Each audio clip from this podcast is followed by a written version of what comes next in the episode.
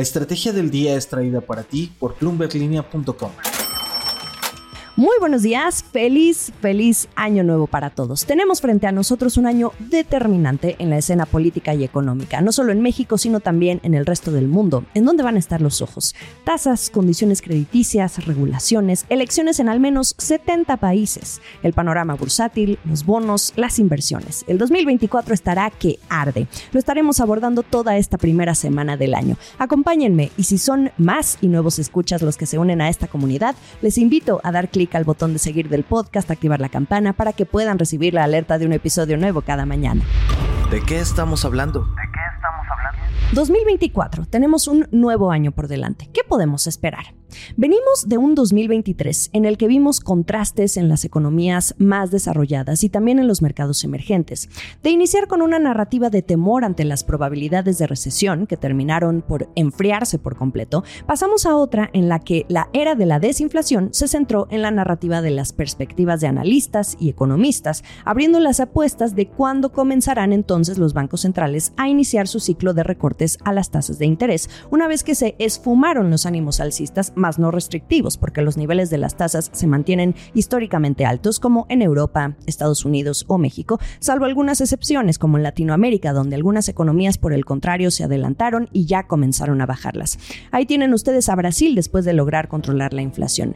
En Asia, la historia con China y Japón es diferente. China está muy ocupada lidiando actualmente con un crecimiento negativo de los precios y Japón, con tasas de interés negativas, se mira más inclinado a seguir capitalizando el impulso de la inflación que trajo el periodo post-pandemia. De acuerdo con el análisis de expectativas financieras que realiza Vector para dos mil veinticuatro, este nuevo año se presenta como un periodo de cambio de rumbo en la política monetaria de diversos países, pero lo que definitivamente será el tema central los próximos doce meses son elecciones, elecciones, elecciones, lo que significa que son más de setenta países que tendrán procesos electorales, incluyendo presidenciales. Miles de millones de personas acudirán a las urnas, más de la mitad de la población mundial, influenciada además por todo lo que pueda suceder en la conversación digital y lo que esto implica. Ya iremos allá en su debido momento.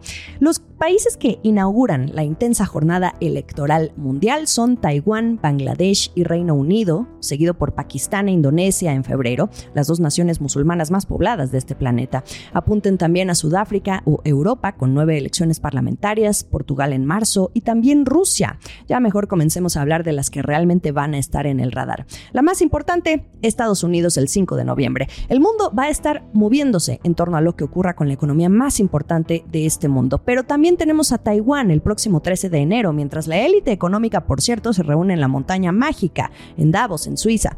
Estas elecciones son importantes por las tensiones que actualmente prevalecen en entre Estados Unidos y China. Y bueno, volviendo a Rusia, en marzo Vladimir Putin va a buscar seguir en el poder y si lo logra, sería el gobernante ruso que más tiempo habrá permanecido en el cargo desde Catalina la Grande. Luego tenemos a India entre abril y mayo, el país al que los más adinerados están volteando a ver para establecer sus negocios allí y con el primer ministro Narendra Modi también intentando consolidar su mandato. Y bueno, en el caso de México, en junio, el proceso que definirá o no la continuidad del proyecto del primer gobierno de izquierda en el país, encabezado por el presidente Andrés Manuel López Obrador. Será el proceso electoral más grande que habrá de vivir México en su historia y que además, como nunca antes visto, inició desde tres años atrás, cobrando intensidad a partir de julio de dos mil veintitrés, meses antes de iniciar formalmente el periodo de precampañas. Gabriel Casillas, quien es economista en jefe para Latinoamérica en Barclays, dijo hace unas semanas que lo más importante del caso de México será que los candidatos no radicalicen sus visiones y que las elecciones transiten tranquilas, tal y como hasta ahora lo están previendo la mayoría de los inversionistas. Sin embargo, como les decía, lo que va a mantener ocupados a los inversionistas no es tanto lo que ocurra en la escena nacional mexicana, honestamente, pero sí las elecciones estadounidenses. El pulso del peso. Entremos de lleno al tipo de cambio. ¿Qué esperar del precio del dólar en México este dos mil veinticuatro con unas elecciones federales históricas en el país, donde además competirán dos mujeres con amplias posibilidades de ganarse un lugar en la historia como la primera presidenta de México? Si la moneda mexicana atravesó un episodio prolongado de apreciación la mayor parte de dos mil veintitrés, lo que espera este año al tan llamado superpeso es mucha volatilidad, pero insisto, no por el nerviosismo que provocan las elecciones en el país, sino las de el vecino del norte, las de Estados Unidos.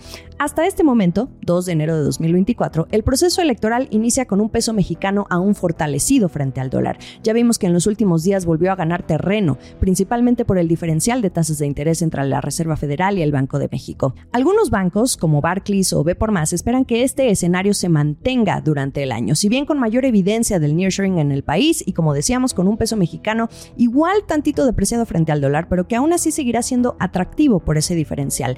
Eric Martínez, estratega del tipo de cambio en Barclays, dijo en diciembre en una conferencia de prensa que las elecciones serían un elemento de riesgo para el tipo de cambio hacia el segundo trimestre, pero no porque pueda haber promesas de campaña polémicas por parte de Claudia Sheinbaum, Xóchitl Gálvez o quien al final elija Movimiento Ciudadano, sino porque el comportamiento histórico de la moneda arroja una depreciación del peso de alrededor de cinco por ciento entre marzo y junio.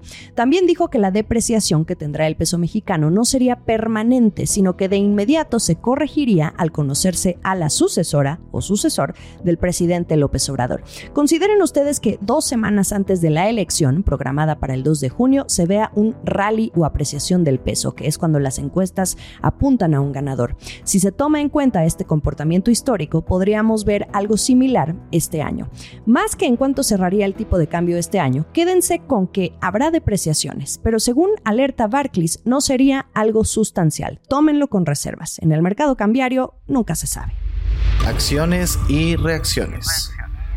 Tomando en cuenta los eventos coyunturales del dos mil veinticuatro, ¿cómo se mira el mercado accionario? En Estados Unidos, de acuerdo con la más reciente encuesta Markets Live Pulse de Bloomberg, el ese and pe quinientos registrará un récord. En primer lugar, porque se sigue creyendo que se evitará la recesión, además de que los mercados ya se acostumbraron a un ambiente de altas tasas de interés. Durante dos mil veintitrés, este índice subió casi veinte por ciento. Hay optimismo por las nuevas tecnologías y la esperanza del inicio de los recortes a la tasa por parte de la Fed, además de que la economía ha mostrado estar mejor a lo que se esperaba. La media de los quinientos dieciocho entrevistados por esta encuesta de Bloomberg prevé que el ese and pe quinientos ascienda hasta los cuatro mil ochocientos ocho puntos, por encima de su pico de cierre anterior de cuatro mil setecientos noventa y siete que registró en enero de dos mil veintidós, mientras que el rendimiento de los bonos del Tesoro a diez años se prevé que disminuya hasta el tres punto ocho por ciento desde el máximo del cinco por ciento alcanzado en dos mil veintitrés. Y más de dos terceras partes de los encuestados manifiestan que no perciben un aterrizaje forzoso de la economía estadounidense como el mayor riesgo para los mercados. Por el contrario, la gran mayoría ve que el recorte de las tasas de la Fed inicie antes de julio. Ojo que siempre hay peros. ¿Cuál sería el mayor riesgo de que este récord no ocurra? El comportamiento del consumidor. Ese sería el mayor riesgo para el repunte que se espera para este año. Los estrategas de Goldman Sachs dan una pista al inversionista del enfoque ideal. Simplemente permanecer invertido en acciones y evitar la tentación de vender durante periodos de volatilidad. En general, también se advierte sobre el peso que tendrán las acciones de las grandes compañías de tecnología. Desde el área de inversiones de eme and ge Wealth dicen que no esperan que la gloria de los siete magníficos, como así le llaman a las Big Tech, se mantenga en el largo plazo. Las valuaciones son mucho más atractivas en otras partes del mercado estadounidense a medida que las empresas de sectores más tradicionales adoptan la inteligencia artificial. En México, el ánimo de optimismo también se va a prolongar en el mercado bursátil, al menos en los meses previos a la elección. La Bolsa Mexicana de Valores en dos mil veintitrés llegó a un nuevo máximo en los últimos días del año, aunque con ligeras correcciones. La perspectiva es positiva. Los factores geopolíticos, más que una coyuntura local, es lo que pudiera mermar el avance del principal índice de la bolsa, que es el ese and pe be eme ve i pe ce. Sin embargo, los analistas ven al dos mil veinticuatro como un año de oportunidad para el mercado local, con rendimientos de alrededor del siete por ciento.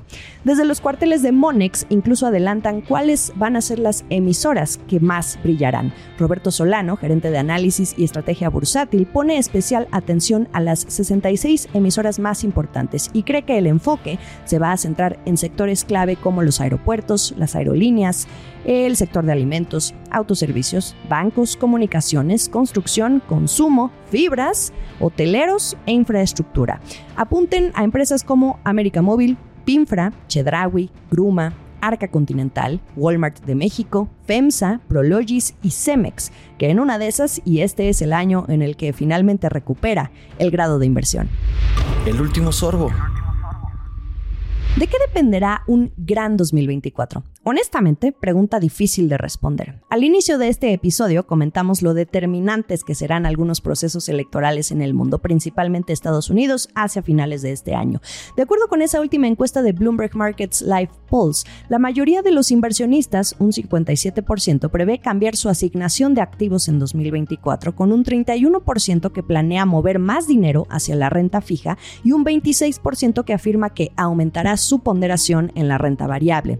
Parte de ese dinero procederá de cualquier aumento o prima en dos mil veinticuatro y el cincuenta y dos por ciento afirma que invertirá la mayor parte en acciones o bonos. Sin embargo, el efectivo también tiene su atractivo. Casi una cuarta parte de los encuestados por Bloomberg guardaría gran parte de su paga extra en efectivo y el diecinueve por ciento la utilizaría para ponerse al día con las facturas o pagar las deudas. Solo el cinco por ciento derrocharía en algo grande, como en un coche o unas vacaciones. En general, el treinta y ocho por ciento de los encuestados espera ahorrar más este año y menos de una quinta parte prevé ahorrar menos. La realidad es que, en términos generales, la economía y los mercados en general se seguirán moviendo en torno a las expectativas de los recortes a las tasas de interés, el control de la inflación, la vigilancia al desempeño en el consumo, el empleo y el avance de nuevas industrias como la inteligencia artificial. Me extiendo con esta última pregunta, pero la llevo a la parte personal. ¿De qué dependerá un gran dos mil veinticuatro? Nada más que de nosotros mismos. Deseo que todos sus propósitos se concreten y los lleven a un lugar mucho mejor. Damos inicio oficialmente a un nuevo año. Es un poderoso dos mil veinticuatro. Esto es La Estrategia del Día. Acompáñenme los próximos trescientos sesenta y cinco días en ex Twitter, arroba la estrategia M X, o como arroba Jimena Tolama en Instagram, más allá del micrófono como arroba Jimena Business, y en YouTube los episodios completos en video. ¡Feliz, feliz año nuevo! Esta fue La Estrategia del Día, escrito y narrado por Jimena Tolama, producido por Arturo Luna y Daniel Hernández. Que tengas un día muy productivo.